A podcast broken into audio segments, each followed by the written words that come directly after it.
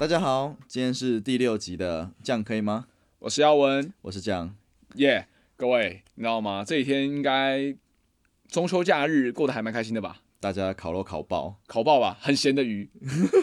还有我跟你说，我那个去那个哥那边烤完肉啊，我头就是一个贤哥那边烤肉。哦，你有去贤哥那边烤肉？对，他找我去烤肉，然哎后我那个烤完有没有嘿？头发那个炭香味 持续了两天，我洗洗爆，你知道吗？对对对，就是你倒在床上睡觉的时候，就是感觉妈这味道怎么那么熟悉？就是头上我已经洗了三次，而且还在那边敷了十分钟，它还是炭香味。这这这个超正常，就是每每烤完之后，嗯我会发现这个烤肉余韵很长，对啊，回味无穷，还会有某个地方在提醒你烤肉好吃。好吃。哎、那大家哎、是不是中秋节那一天都是月老的生日啊？好像是，对对对，因为我那一天早上陪我姐姐们去拜月老，嗯，然后他们要去求正缘嘛，哦，但我觉得他们是需要减肥啦，啊，这个帮我剪掉。我会帮你加 B B 声，哎、加加加加加加，帮我加 B B 声，帮我帮我加。我还要逼错时间，有没有？那个那个鸡跟那个夫还要跑出来。帮我加。好，然后就是啊，他们就拜月老嘛，啊，我就没有拜，我在旁边玩狗，那有一只很可爱的松狮在那边呼呼啊，我是一个很有礼貌的人，我觉得摸狗要问主人，啊，他当时他主人不在旁边，我就走看，然后我就在那边看着那只狗，然后再看着形形色色走过去的小姐姐，啊，突然我有一个很大胆的想法，应该这样讲啦，我姐问我要不要拜，我说我不是那么相信月老，因为我拜了，但是我有几段的感情呢没有很顺遂，嗯哼，然后我想说一切还是要靠自己，这是我的想法，嗯就是我觉得信仰很好，但是靠自己更重要，自己更要努力。然后我说妈，我等下就让一个女的有正缘。月老庙那边真是一个很棒的地方，身份嘛，对不对？啊，你会去拜月老的都是什么人？想求正缘的是吧？对啊，我当下就觉得，哦，在这个地方，如果你心够一点、大一点，妈的，你要脱单容易到爆。你不要乱教一下一些奇怪的东西。奇怪吗？你不觉得我讲的有道理吗？有啦，我觉得你讲的超他妈有道理。哎、我当下觉得月老庙是一个超棒的地方、哎，就是对于想要脱单的人，他不只是呃把你的未来寄托在一个呃不是那么明确的运气哦，我会遇到一个对的人，我都认为所有事情都是要靠自己去争取，这是 John 教我的，所有事情都要靠自己去争取，这才是真的。当然啦，有时候信仰很重要，引领你人生中有挫折的时候啊，它带给你力量。哎，对。但是呢，我更相信要靠自己做的对的选择。嗯对，OK 啦，，OK 啦，对不对好好？我们就祝各位早日脱单。去月老庙，我是真的觉得蛮棒的啊。这个我们后面会，所以诶开几期。想要得到正缘的小姐姐，在那边看到很棒的小鲜肉，也可以。对啊，上去要赖啊，对啊，我觉得支持各位追求自己的幸福啦。完全没有错了，好不好？耶、那那只狗很好玩，因为我的重点是在玩那只狗，就是啊，我在我在玩那只狗的过程中，我在思考人生，这是一只狗带给我的灵感，很棒。很棒。然后最近是十月一号嘛，那个我们中秋节刚好是十月一号。那十月一号，大家知道它是一个还蛮重要的节日，中华民国灭国的日子 没有灭国啦。哦，我们跑没有台湾的，我们没有灭国。人家建国的日子，对，就是我们中华人民共和国建国的日子。今年是七十一周年。对，七十一，刚七十一周年然后其实针对这件事情啊，就是前一阵子我跟我的朋友在聊天的时候，聊到说，最近不是中国的国际的民生比较敏感嘛？就是有很多的争议，非常非常多，内内外外的争议，包括他们自己对内啊，或者他对外，包括这次这个病毒的争议，嗯大家都有话可以讲，但主角都是他。然后我就突然之间有个感觉，嗯因为其实有读过习近平他的生平，嗯哼，就会知道他其实也可以算是啦，就是从基层开始做起，嗯，然后爬上来的那种。种人。所以他做了这么多有争议的决定，这件事情让我觉得蛮有疑问的。你会觉得说，一个从基层爬起的人，为什么要应该处事会很圆融？就是没有必要把事情弄得这么乱。乱对我可以，我先稍微讲一下，简单说一下习近平他生平对他的他从小到现在大概经历了哪些比较重大一点的事情。他是一九五三年出生的，一九五三年，今而且他出生在北京。几岁啊？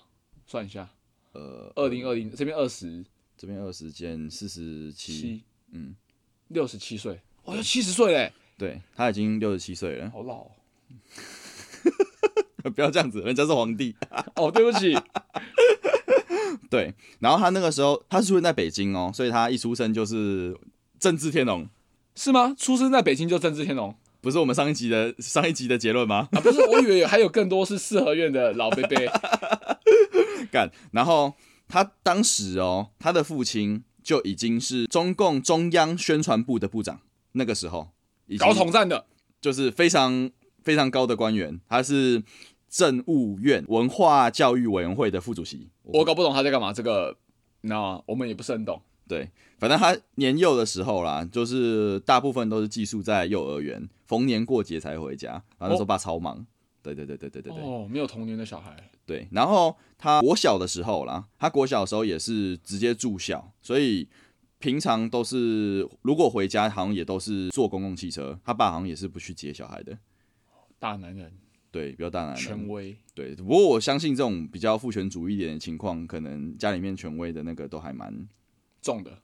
对。然后就在一九六二年的时候，那时候应该是九岁，大概九岁 OK 他那个时候大概小三的时候，小二。嗯，小二小三，对他爸那个时候就因为牵扯到一个叫做反党小说刘志丹的一个案子，你知道这个案子吗？不知道。不知道这个案子导致他失去职位，而且就被关起来，他就被关起来了。哦对，而且他们席家受到非常严重的冲击，甚至是直直接被抄家，哦，就是他们党内斗争直接导致，站错站错派系了，就是他掰了。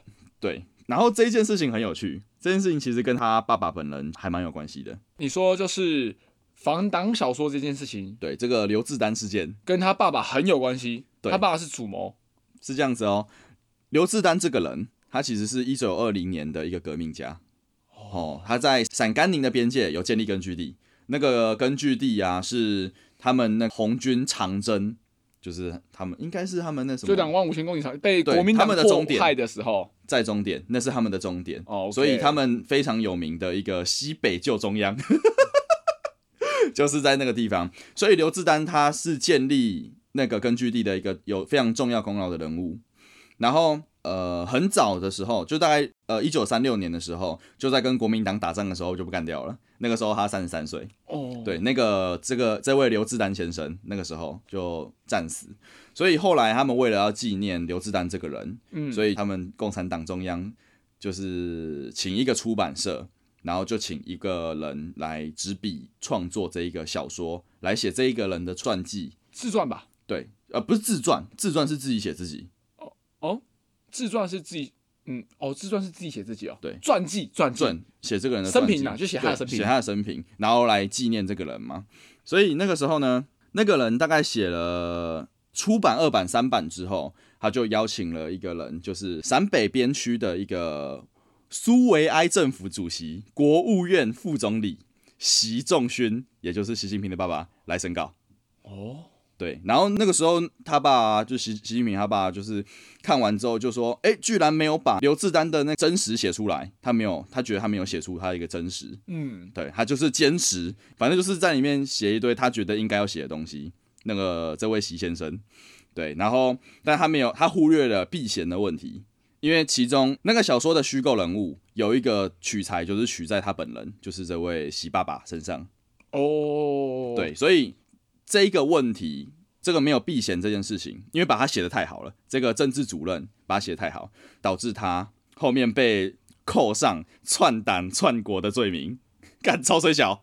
哦，对，他就是因为这样子，所以在那个时候，他就是直接被直接被斗和谐了争，对他就是被直接被关进去。那个时候他们席家被抄家，还没有，我觉得他们关其实还够大哎、你说就是没有到株连九族，就是没有到全部都被毙掉的情况。哦但是他那个时候其实好像这个案子也牵扯到很多人，嗯就是有很多人好像也都因此入狱，或是被贬到某一个企业去，就是去工作而已，嗯就没有官职，没有官。职的，嗯，然后啊，一九六六年的时候，就是他爸刚被关进去四年，嗯，对，然后那个时候那个文化大革命爆发，就是那个那个时间刚好爆发文文革，然后他们就因为习近平他爸的关系，所以习近平被归类成黑帮子弟，哦，他被党归类成黑帮子弟，而且被抓到就是党中央党校那边去做集中的审查。就是算思想改造，之类的吧，我也不是很很确定。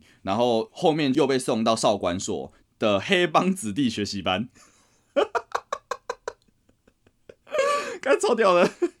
可以，对，然后一九六八年的时候，他们那个学校解散，然后他就被分送到北京第二十五中学，这样子在那边上回归自然的，算是吧。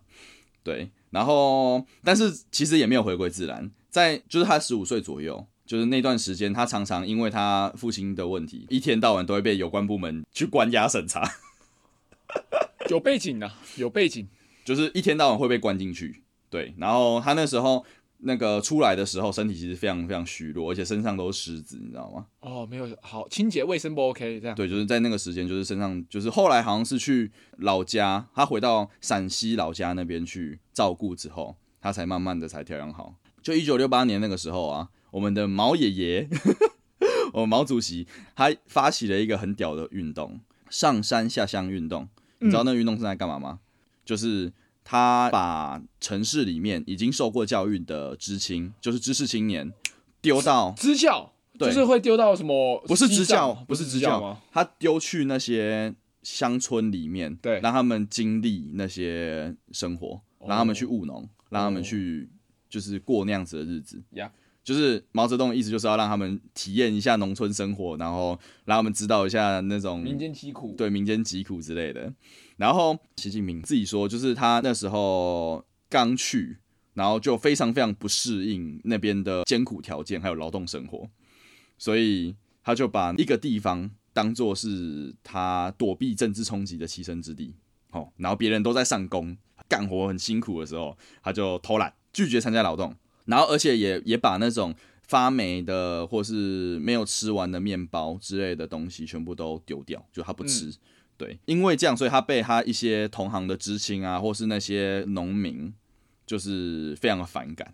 你说习近平对，就是他因为做了这些事情，所以那些农民什么的就对他很反感，就是干就是不屌他这样子，或是觉得他很他很屌。然后几个月之后啊，他真的没有办法融入那样子的乡村生活，所以他就 偷偷回到北京。他那时候就偷偷跑回去这样子，然后那个时候是在文革的非常高峰的时时间，就是刚好那个文化大革命正在就是国内的情绪是高最高涨的时候，，对，然后他那个时候回到北京，因为偷偷跑回去北京嘛，所以他作为导流人口，又被关进学习班管制，一天到晚在被关呢、这大概被关了半年，这一次就大概被关了半年。后来啦，好像关了完半年之后，他被释放，然后他就没有地方可以，因为他那时候他爸还在被关嘛，对他那个时间就是没有地方可以去，然后后来就是他听他姨父的建议，回到了那回到他当初躲避政治冲击的那个地方去之后，嗯，他突然就改过向上，变成一个好青年，努力适应当地生活，然后积极参与劳动，扩张人脉，然后很快就变成一个劳壮力，然后以苦干实干的精神赢得当地农民的认同。看这个学习班很屌哦，不是吧？这个上面有没有什么移中国大陆立场什么之类的？没有，这 我也不确定这边是不是他自己说的，反正他自己偷偷回去这边是他自己说的。对，对，然后后面这边我不知道到底他自己说到什么地方这样子，但是我知道就是我这边是在维基上面看到的，我这边的资料全部都是在维基上面看到的，我只是稍微附送一下他到底干了哪些事情，因为我对于他最近几年做的事情有点疑惑，嗯所以我觉得嗯，看一下吧，他之前到底什么样的人？对他就是在这个地方，就是在这个时间点。哦，一九八六年的时候被关进这个学习班半年，他就突然之间变成一个苦干实干的人，十大杰出青年，干很屌。对啊，然后后面就是他大概一九七四年的时候，他从清华大学毕业，他是清华大学的。对，哦然后在那个时间的时候，他爸已经被关出来了 Yep 而且回到政治的领域上面工作。哦，还还有办法，对，很屌哦，就是对。但是我觉得其实他前面，因为我觉得啦，他跟他爸的情感。依照上面的连接应该比较少，但是他被他爸的锅搞了这么多的事情，我相嗯信应该感情没有很好啦。不好说，不好说，我们不评价。对，不评价，我这是只是我自己的评论，好不好？我自己的想法。然后他那时候原本在北京工作，但是后面他就想说，诶，他可能有这样子的一个背景，所以他就跑到旁边去做县书记，嗯，对，县委书记。其实，在那个时候，他们一胎化政策的时候他是干了一件很屌的事情的。什么？他生了九个哦、没有啊，他总共好像只有一个还两个孩子吧。我记得还有一个女儿啦，读哈佛的。然后他在那个一胎化政策的时候，他执行了非常严厉而且不人道的计划生育的政策，三点一万名的妇女做了绝育手术，有三万人被安装了宫内绝育的工具。嗯，对，然后这个县的人口只有四十万。哦，把一层的人呢？对啊，而且你要看那个时间，就是他的那个年纪，我相信应该是比较那个的。在那个时候，他其实就已经干的还蛮，你知道吗？还蛮屌的我。们没有严厉执行党的政策。就是因为他好像在这件事情非常支持党内的一些政策政策之类的，在他三十二岁的生日那一天，他就变成了厦门的副市长。哦，对对对对对，我记得他在福建这一块的耕耘蛮深的，对，所以你知道吗？他听得懂闽南话，干你的鸡掰！而且他最喜欢的歌是什么？你知道吗？什么？就是他觉得闽南话最好的歌就是《爱比亚加尼亚》，所以大陆那边很喜欢这首歌，就这个。有有有有有有有，就是这样子。哦，原来哦，原来哦。对啊，然后他其实，在那个二零一五年的时候，跟朱立伦讲闽南语笑话而捧腹大笑。所以，习近平怎么了？习大大怎么了？自己人哦。其实我会觉得他是自己人的原因啦，对。应该这样，就是呃，我们习近平的故事大概讲到这边，就是他大概经历了哪一些事情，以至于我觉得他很有可能是内奸，因为我觉得啦，就是他小时候，因为因为自己党内斗争的关系，所以他他的年幼时期其实是过得非常没有那么有童年，对啊，然后干经历了一堆鸟事，一天到晚被关，一天到晚被被压走，就很急白。对，然后他最近不是二零一三年的时候成为党主席吗？对啊，对，二零一三年的时候嘛，然后在这短短的七年之内，其实中国有非常非常多的争议，嗯哼，行之有年的争议，就比如说像是呃什么西藏独立运动啊，嗯，还有大概是新疆的再教育营，嗯这件事情其实已经国际上面，尤其是欧洲非常重视人权的欧洲那边是吵得很凶，没错，就是每一次有针对到中国的问题的时候，基本上都都会拿出来讲的，都会拿出来。讲一下这样子，你知道吗？在二零一七年那个时候，嗯新疆那个地区居役的人口占全国居役人口的二十一趴，那一个区域而已。哦，所以就是被关的人有五分之一都是新疆人，就是对全国被关的五分之一都是新疆人，就是非常哦非常一个可怕的事件。不是去年的时候，其实就在吵香港国安法的事情了嘛。嗯，那个时候，其实我觉得我听到那个那边很多暴动的声音，或是有暴动产生的时候，我都觉得，看这应该这些人都是共产党资助的。啊，这是我自己的臆测，嗯好不好？这是我自己的想法。对，但是就是我觉得在这样子的情况下，而且不是今年又马上爆发了那个武汉武汉肺炎的疫情嘛，所以中国的立场又变得更加的，就是艰辛，艰辛。然后在二零一八年的时候，他不是也跟美国在打贸易战？对，然后经过这么多、这么多、这么多的事情，结果他今年他已经搞完香港之后，他马上又去搞内蒙古。他马上又去搞内蒙古在今年九月的时候，就是才刚发生，汉语教育嘛，对他就是不让人家，就是应该说在一些比较呃核心的一些课程。对课程，他要求用汉语来教学。中文教文，对，中文教学，中文教学，对对对对对对，所以就就导致他们那个，所以我觉得啦，嗯，在这么多，就是他已经有这么多内忧外患的情况下，然后还搞这一出，他是不是真的想要把共产党搞爆啊？我的立场啊，我的想法啦我的想法，我觉得是，呃，他必须要去宣泄国内的矛盾，因为各位也知道，其实近几年中国的所谓的 GDP 的增速放缓嘛，以前所谓的保六保七，到今年又加上疫情的严重影响。啊，大家是民不聊生啊！我我听到蛮多，就是很多台商也都跑回来了，因为就状态很糟嘛。然后我们之前在上海吃的那间早餐店啊，嗯，他也隔了三四个月才回上海，然后他全部的店都收掉了，我真的、哦，嗯，全部的店都收掉，所以其实对于实体经济来说，尤其是小的企业，影响非常的严重。嗯，对所以说，民不聊生的状况下，就会有很多民怨嘛，民怨，他必须要去宣导这些民怨，转移国内的矛盾。那最快的方法，其实就是去增加对立，增加对立。对，因为你才有办法去凝聚国内的那一块力，可是，一次对外。可是他已经有一个美国了啊、他已经有一个美国不够，你知道吗？对于内蒙古这件事情，我不认为它是转移国内锚点，它算是统战的一个部分。对啊，就像是我们以前台湾会说不能说闽南话嘛，啊，对啊，说一句话要拿狗牌站在 这这个这个手法其实都是很多统治者会做的手法，就是他会针对你的呃用语言，然后去控制你的思想。说真的，你如果说一样的语言，你就会认同，对啊，你会认同的状况下，那你就会有一股凝聚力吧，因为我认同这个东西，嗯你就不会有出乱子嘛，不会说哦，我说上海话，你说广东话，我们是不同人。嗯那如果说我们都说中文，那我们都是中国人，所以他是，我认为内蒙古这件事情，他是在统战。呃，怎么讲啊？因为像习近平他也修宪称帝了嘛，嗯他在不断的在怎么讲消弭内部的声音，因为啊，可是我觉得他在这个时间点做很智障哎、因为这概念就有点像是呃二战的时候啊，嗯，德国为什么要东西开战？可是他，你知道两线作战是非常错的一个决定。嗯可是他不得去打苏联的原因，就是因为他需要石油。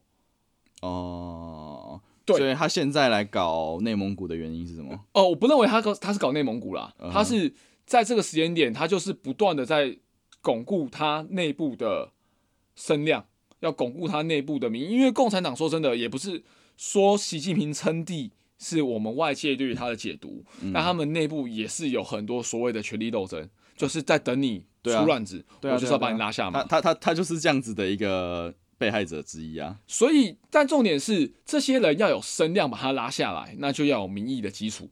那民意如果没有这些基础，这些人再怎么想把他拉下来也不可能。所以你觉得啊内蒙古我不认为他是出乱子啊，他算是一部分的所谓的 思想教育，就是在？在这个时间点吗？呃，你不得不，因为内部的矛盾真的很大。就像我们刚刚提到的嘛，其实很多中小企业是真的民不聊生的。嗯哼对，就像是香港，嗯大家会觉得香港是在争取民主嘛，然后会有这么大的反弹。呃，但是就我的角度来看，我个人认为香港这件事情其实是民生问题，因为你拿澳门去比较就很明显，嗯一样都是回归，可是澳门乖的不得了，嗯人家有钱赚啊，还退税干嘛的，大家压力没那么大。嗯那你看到香港捞房、汤房，一个人住在比我们这个衣帽间还小的，所有的家当都在这个空间里面，嗯你这样的一个生活压力，你怎么不会让人这么的对现实很绝望，对于政府也很绝望，对于财团也很绝望？嗯对，你会把所有的情绪都回馈在这些事情上面。基本上大家都已经先干掉政府嘛。干爆啊！对对对对对对。那共产党的国安法啦，就像你说的，他我认为国安法本身只是他想要进一步控制香港的手段而已。嗯那它只是个导火线。可是你知道吗？我们就拉回那个内蒙古，嗯对他们因为他们对于自己的古蒙古语的认同，所以他们的家长其实是有不让自己的小孩去上学上，学，甚至是家长直接冲进学校里面把小孩捞出来，是有这样子的一些事件出现的。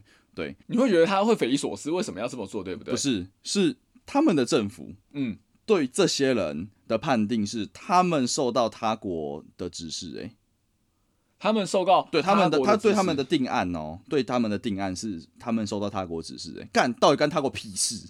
你你你你懂吗？他必须要把所有的锅锅都丢到国外去神经病！啊、没有办法，这是最快的方法，你知道吗？这真的嗯是最快的方法。怎么样子去获得声量，就是制造对立。对啊，所以你知道吗？我在看这些资料的时候啊，然后包括我不是去年我说，我觉得香港的暴动分子，我个人的感觉，对，嗯，是共产党，共产党资助的。我对个人是这样子，因为我觉得他这样子才有利基点，他才有利基点。就是台湾或是美国去资助暴动者是没有利基点的。我们们你想一下，如果我们美国或是台湾，我们是民主国家，我们看到一个呃专制的国家区域里面有一个区域它是民主的，我们会希望这个民主的区域安定一点还是乱一点？安定一点吧。我并不这么认为说，呃，应该说，我并不是认为说民主，哎、我觉得也不是说民主，因为我觉得民主是一个很妙的词，对我来说对，反正我们就是，但是各方利益啊，基本上一定会去制造纷争。但是问题是我们不会希望那边的地方乱到暴乱，我们当然会会支持他去呃澄清自己的思想嘛，嗯就是我们民主的最核心价值就是每个人都有他说话的权利，嗯就是每一个声音它都有它存在都可以尊重。合理性，对不对？我们都可以讲嘛，都讲，对不对？那我可以不认同你讲的话，对但是我不能阻止你说话，对对不对？这是非常非常核心的一个价值观。但这个这是你的民主，但是我们要以利益的角度下去看，政府不代表民主，我都认为美国政府是个屁，你懂吗？它是代表利益，对，所以我们用利益的角度来讲，我们用利益的角度来讲，他没有那个利基点去资助暴乱者，因为当这个区域一个民主的区域如果乱掉，那个地方的人民他们也不会觉得民主有什么好处，他们会他们会反过来去跟共产党说，我愿意拿我的我愿意拿我的安全来换取我的自由。我觉得不一样。你知道为什么吗？所有的政权被颠覆，都一定会有前面这个过程，一定会暴乱嘛。嗯，我认为他就是为了要去颠覆，所以他去资助。其实是利益的部分，就是他要颠覆什么？共产党的统治也好啊，但是这不可能啊！但是你你就是那为什么他们要暴动呢？为什么他们要去所谓的叙述自己的？如果说以我们的思路啦，以我们两个的思路，都会认为，其实我会在，我其实这么认为，台湾或者香港绝对不要傻到就是硬刚共产党，你只会让他有越来越多的理由，很强硬的把手伸到你的去干涉你任何的事物。就像今天解放军进不进去嘛，香港这件事情，我也认为，如果说你知道所有的事情都是在于一个词啊，出师有节。如果吃素无节的话，国际上面的声量不会支持他，你懂吗？但如果今天他有一个真的名正言顺的目的，那让共产党可以进去，嗯，那他就名正言顺的把手伸进去了嘛。对啊，可是重点你知道吗？所以我们用这样子的角度，我们用这样子的角度，就是你刚刚说我们认为，对，就是我们认为，这我们认为，就是我们我用你刚刚说的这个角度，就是你刚刚不是跟我说，对。你不希望呃，你觉得我们如果去硬刚共产党，他就有那个理由可以去弄你，你所以你想想看，那现在的民进党在做什么事情？你懂这个道理吗？那民进党应该也要乖乖的顺从他，那民进党也没有啊，你懂这样的感觉吗？政府呃，应该说这个这群利益团体的人没有我我们这么的理智，他们只是为了自己的利益在做事情而已。嗯哼，共产党是，我觉得我个人认为美国政府也是，民进党这么宣传香港这件事情，我个人也是，因为他获得他的声量。哦，嗯，他在为了他的利益做事情，对，所以他也需要香港乱啊，因为台湾人看到香港乱，哦香港好乱，因为他们要把手伸进来了，那我们应该也要。哎，如果如果你按照这个角度上面来说，我是能够认同你说的话，就是他，我我找到我原本找不到的利基点，对，但是我还是没关系。先说立场，OK OK OK，没关系。我觉得因为任何事情都有看事情的角度的不同，对对对对对对对，这这样这样子也不错啊。对啊，啊，我刚刚原本聊到哪里？呃，香港嘛，然后内蒙古，对啊，然后所以我们在聊那个矛盾。对对对，为什么他要制造这？么多的矛盾？对，所以我认为，呃，他制造这么多的矛盾，在我们眼里看起来，我个人认为非常不合理，因为两边作战，两线作战，他现在还跑去了印度，其实，在印度那边也有很多的纷争，就是对啊，他中印边界的问题啊，对对对对对对对，但是我个人认为，就是他是不断的把锅甩给国外，就像是疫疫情都还甚至传出说是美国的生化武器啊，对对对对对对对，因为他必须要去书写国内的矛盾，那最快甩锅啊，甩锅超快的，甩锅真的超级快，就是你会觉得说，我们呐、就是有错就承担嘛，嗯。人嘛，嗯。哎，还是偶尔会想甩锅嘛，嗯。尤其是当今天他我个人认为，习近平对他的政权还不想要那么快的、这么快的交出他的权力，还想要再好好治理中国这个地方一阵子。你是不是很想要拿到统战基金？没有，我跟你讲，这句这个叫做说话的智慧，懂吗？说话是个智慧，是门很棒的艺术。靠背。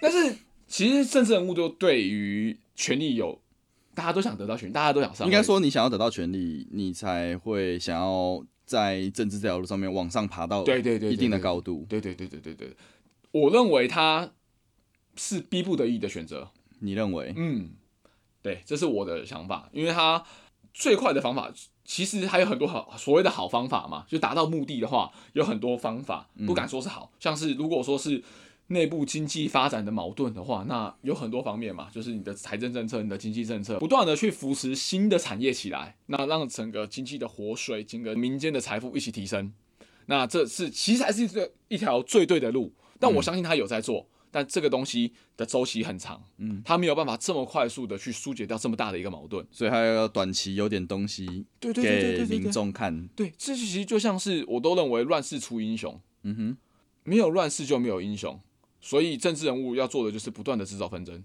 就是开始制造矛盾、制造对立。就就像美国也是不断的在各国去输出他的所谓民主啊，在中东地区也是。这个我知道，这我知道。就是其实美国它也不是一个完全的好，它其实也是对，大家都是为了自己的利益做事情而已。对对对对对如果用利益的角度下去看，我认为他做的一个在这个 moment 算是一个还不错的决定，在这些事情，习近平他做了什么决定？你觉就是得不错？多边的这样子作战作战。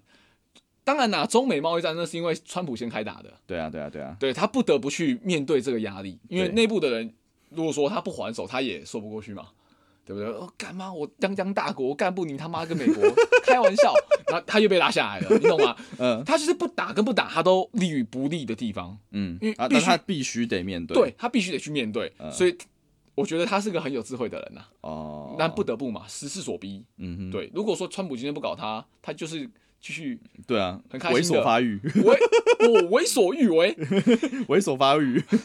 对，哎、就像当初八年抗战一样，哦。呃，国民党在前面狂干，然后共产党猥琐发育，疯狂暴兵有没有？好像是什么？当初在开战前，好像那个共产党军队不到几万吧，嗯。然后八年抗战打完之后，仗都打完哦，对，多么惨烈的一场战役，好像军队人数暴增四倍到五倍吧，对啊，对啊，对啊，对啊。对啊、妈的，前啊，面在就是沿路收兵啊，狂收。沿路收，就是遇到那个乡村收，遇到遇到遇到乡镇收，收收收收收收收爆，对啊，对，但是我觉得，我觉得国民党会不得民心，就是他那个时候的贪污很严重，那个时期。，对，其实我认为啦，蒋介石爱美人不要江山呐，因为宋美龄在这中间，我觉得有蛮大的故事可以说。因为其实所谓的贪污嘛，最大的当初就是两个家族，孔宋两大家族，嗯哼，掌管了整个中国的财政。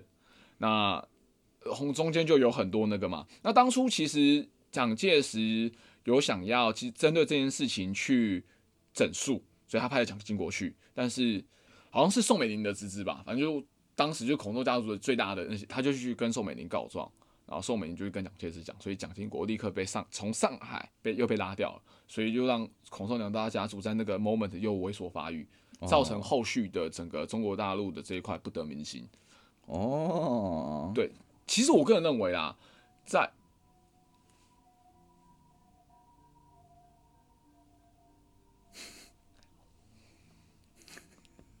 我们要被抓了。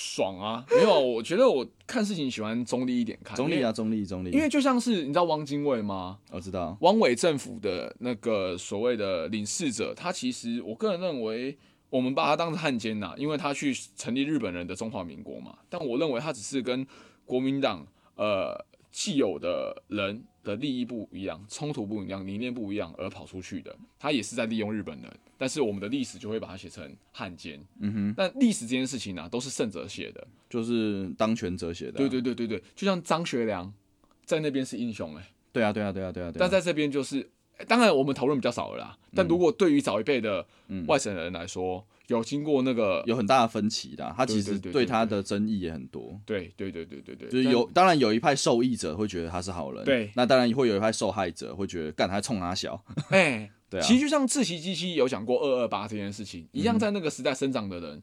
一样，呃，为什么会对这件事，就是对国民党这件事情，国民政府，诶、国民党的政权，或是认同国民党这件事情，会有两派人，一派人非常的不认同他，他认为就是个杀人如麻的的家伙，但是也会有像须须都这种人，就是既得利益者。对啊，那对于这同一件事情的评价就会不一样。我知道，就像那个时候他们其实刚到台湾来的时候嘛，他们为了维持自己政权的健康，对，其实他们是会。呃，某一些地方应该说他们的某一些职位，对他们会安排说，就是外省人，对，就是你只有哪几个省的人可以当，但实际上真的在台湾的本地在台湾的平埔族是没有办法得到相应的职位，或者说他没有那个空间可以进去的。就没办法上升啊，这就是所谓资源分配不平均。对他，但是就等于说，他整个政他整个政治的体系，就是大部分都是跟着他一起来的那些人去控制着。甚至包含不止就政经这两块，嗯，社会上面的很多资源都受到国民党的呃所谓派系掌握。那你下面的人你握不到资源，那就是造反。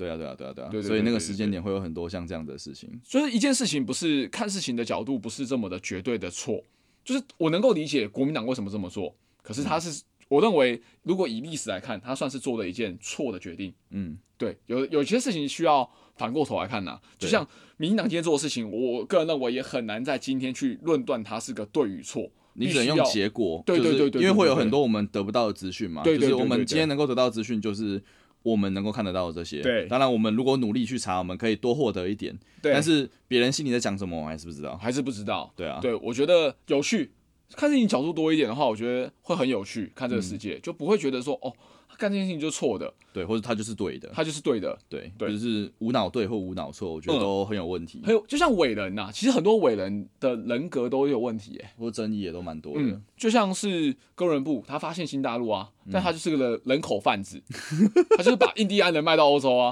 对啊，但是没有人去探讨他，我觉得印第安人这个词也很有趣啊，为为什么？你知道吗？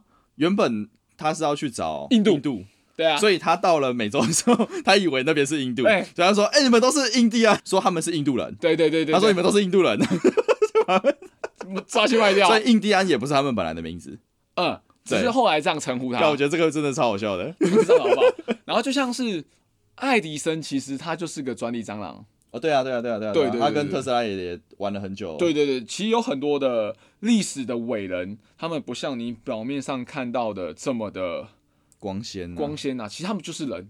对啊，就像孙中山就是个恋童癖啊。那不娶十四岁的，你跟我开玩笑吗？哎、我跟你说，那个大陆那边对，那个广东省的中山市有他一个非常非常非常大的一个故居，非常大哦，真的我也是到那边才知道，中山是因为孙中山。命名。然后那个地方的人，其实他们自己大陆本地人还不讨厌，他们不讨厌，也蛮尊重，认同认同，对，也蛮，尊敬那个孙中山的。对我觉得这很有趣。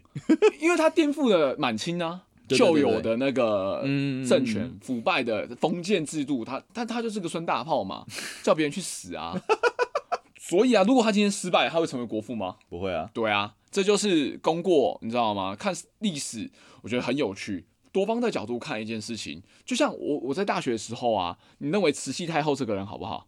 就是他的评价不好，对不对？对。但我却有上到一门课，他跟我说，他其实是比较站在公的角度去看慈禧太后这个人。我已经忘记他当时的论调了，但他对慈禧太后的评价是好的。哦他认为慈禧太后也有改革，他认为慈禧太后也有呃，就是在为了这个时代而努力。嗯，对对对对对，但可能在我们后世人的眼里看起来不够，但他却认为他给慈禧太后的呃评价是功大于过的。我也有听到这样的论点，哦很有趣啦，很有趣，蛮好玩的。嗯，蛮好玩的。反正我们这边其实是一个可以探讨很多议题的平台。对啊，呃，反正我我觉得啊，就是我们今天想聊什么聊什么啦。我刚好刚好针对这件事情，就是特别的想要聊一下。对，我觉得干他就是自己人。哎，你也结论一下你的对对这件事的看法。就是今天我们我呃，今天跟你讨论之后啦，我觉得你说的东西，嗯。就是其实也蛮有道理的。他必须要去分解一些嗯。他所谓的就是压力，压力里面内部人民的压力，就是可能他们对于自己民生会恐慌，他需要一点引导去让他们的情绪往其他方向走嘛。对，但我个人觉得啦，对在这样子的一个情况，就是他做的这些事情，嗯，不管是他如果完全 focus 在国内那就可能在国民眼里，在你的角度上面，他做的也不算错，嗯对。但是在整个国际上面的角度上面来讲，我觉得他还蛮岌岌可危的。你说中国吗？对，就是在整个国际上面的角度，因为包括他不是上个月吗？对就是其实是有派外交官到欧洲走一圈的嘛。呀，他那个外交官被洗脸洗的严重啊，对啊，就是非常非常严重，直接就是被洗一圈，连本来跟他最铁的一个德国嗯都是直接洗他脸洗爆啊。嗯，对，所以我觉得他这几年啦，可能有蛮多他的苦衷，好，我相信他有他的苦衷，嗯好不好？但是我也很相信他是自己人，他就是想要把那个共产党搞烂，他就是因为他幼年时期的那些该死的经历、王八蛋的经历，妈一天到晚管我，我现在我终于当我终于当总理了哈，我终于当他妈皇帝了，我要搞爆你！